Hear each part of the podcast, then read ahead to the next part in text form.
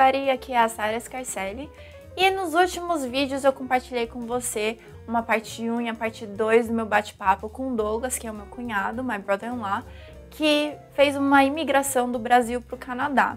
Então eu vou deixar os vídeos aqui para você poder assistir caso você não tenha acompanhado eles ainda. E eu recomendo muito que você faça isso. E no vídeo de hoje eu vou compartilhar com você a terceira e última parte do meu bate-papo com meu cunhado, que ele dá algumas dicas super legais para você que quer fazer uma imigração, seja trabalho ou é estudo. Mas antes disso, eu vou pedir para você clicar aqui embaixo e se inscrever na minha lista VIP para receber cada vez mais conteúdos bacanas. E como que foi a escolha da cidade, do local, assim? Porque Canadá é, é amplo, né? As uhum. pessoas, por exemplo, assim, a gente não teria uma noção muito boa de assim, quero morar no Canadá, mas aonde? Eu só tenho como falar do lado que eu morei, porque se eu for falar do Canadá inteiro, eu vou falar sem muito conhecimento de causa. Por que a gente escolheu o outro lado? Uhum. Que é o lado que fala francês. Então, isso tem que entender um pouquinho. O Quebec, que é a província que fala francês, tem muito lugar que fala inglês também. Então, minha esposa foi estudar numa faculdade anglófona dentro do Quebec. Hum. E foi lá que a gente morou em Montreal. A gente gostou muito desse lado. Começamos a aprender um pouquinho do francês e a gente já fala inglês. Eu ir para um lugar que é bilíngue e ir para uma província que fala só inglês, a gente não ia aprender o francês. Então, a primeira escolha foi morar do lado francófono para poder estudar o francês. Daria para estudar do outro lado? Sim, mas você não convive na cultura para poder aprender o idioma. Então você pode aprender os dois idiomas do lado do Quebec. Se você vai só com o intuito de aprender inglês, você faz tudo o que você quiser nessas grandes cidades. Uhum.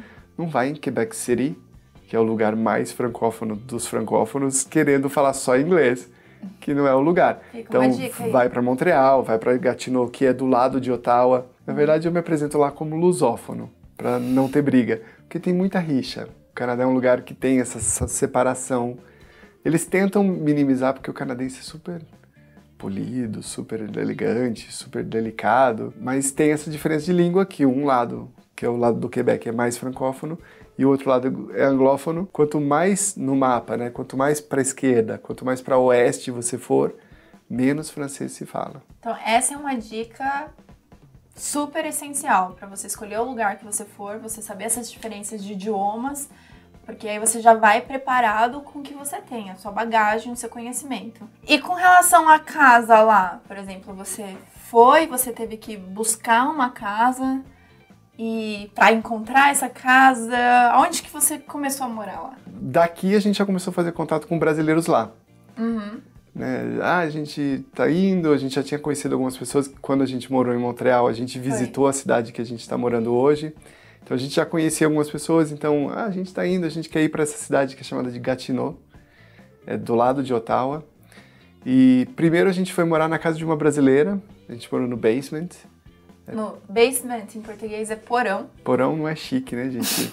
eu morei no porão. É que aqui porão é um negócio meio não, né? lá basement é, é, bem bonitinho, é ajeitadinho, é grande também. Uhum. É do tamanho da casa. É. Então, na construção da casa lá no Canadá, essa é a diferença do Brasil. Porão é aquele lugar sujo, escuro, que você entulha a coisa. Pode ser isso no Canadá também, mas geralmente eles usam como um complemento da casa. Então, na construção lá, eles levantam o alicerce embaixo para baixo da terra. É lá que eles vão colocar a caldeira, que eles vão colocar as coisas de aquecimento. E de lá, eles deixam um espaço aberto, que tem um, um tanto de um metro mais ou menos para fora da terra, que é o teto da, do basement.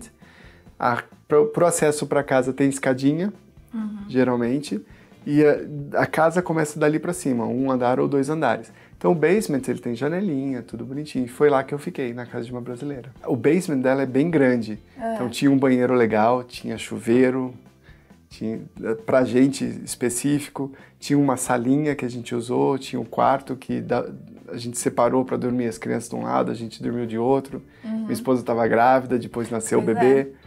É. Né? Depois eu posso contar sobre esse negócio do parto um outro dia. Quero perguntar um pouquinho sobre a moradia lá no Canadá. Quais são algumas diferenças que você vê como importantes ressaltar agora e, e falar para eles que talvez a gente não conheça algumas coisas que é, são importantes também? O que eu vi, assim, principal que eles se preocupam muito é com o incêndio. É algo que destrói a casa inteira. Se começa um fogo ali, em algum, alguma parte, tem muita gente que evita fogão a gás. Né? Não é a gás igual botijão de gás aqui no Brasil, não. É gás encanado mesmo. Então, a maioria das pessoas preferem fogão elétrico.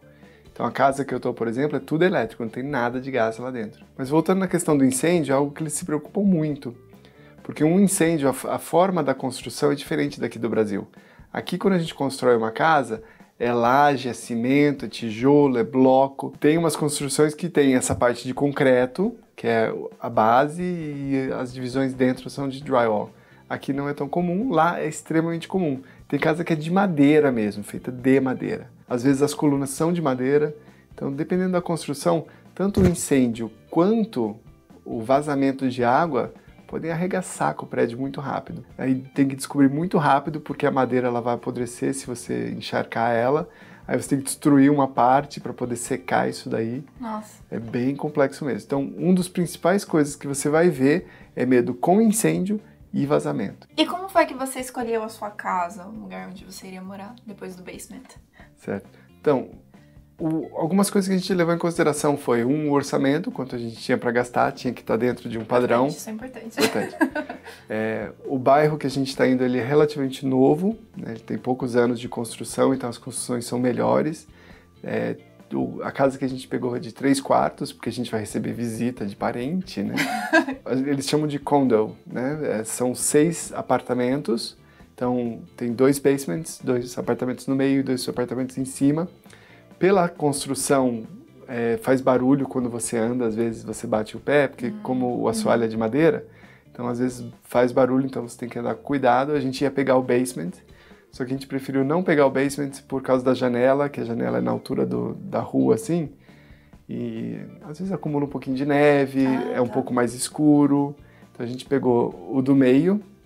De, mais claridade. Esses aí tem bem mais claridade é, faz barulho em cima e a gente faz barulho embaixo, mas é uma coisa que você tem que lidar. O bairro em si tem que ser bom.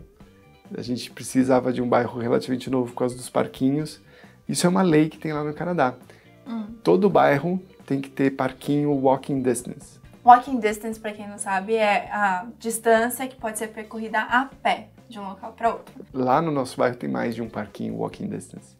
Hum. E tem parquinho que tem trilha que você pode ir de bicicleta, que você interconecta. Então, três parquinhos são próximos lá. Bom, Douglas, eu quero agradecer. Eu que agradeço, Sara, de você abrir espaço com seus seguidores pra gente compartilhar. Para você que está nos assistindo, você pode clicar aqui embaixo para fazer parte da minha lista VIP, que lá eu compartilho mais conteúdo além desses que eu posto no YouTube.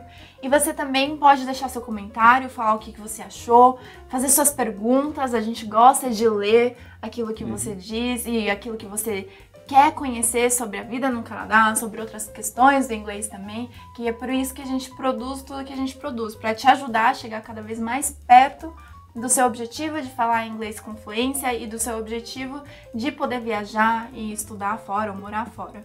Enfim, então você também pode dar um seu like e curtir esse vídeo hum. para ajudar a gente e a gente te vê no próximo vídeo. Bye! Au revoir, bientôt!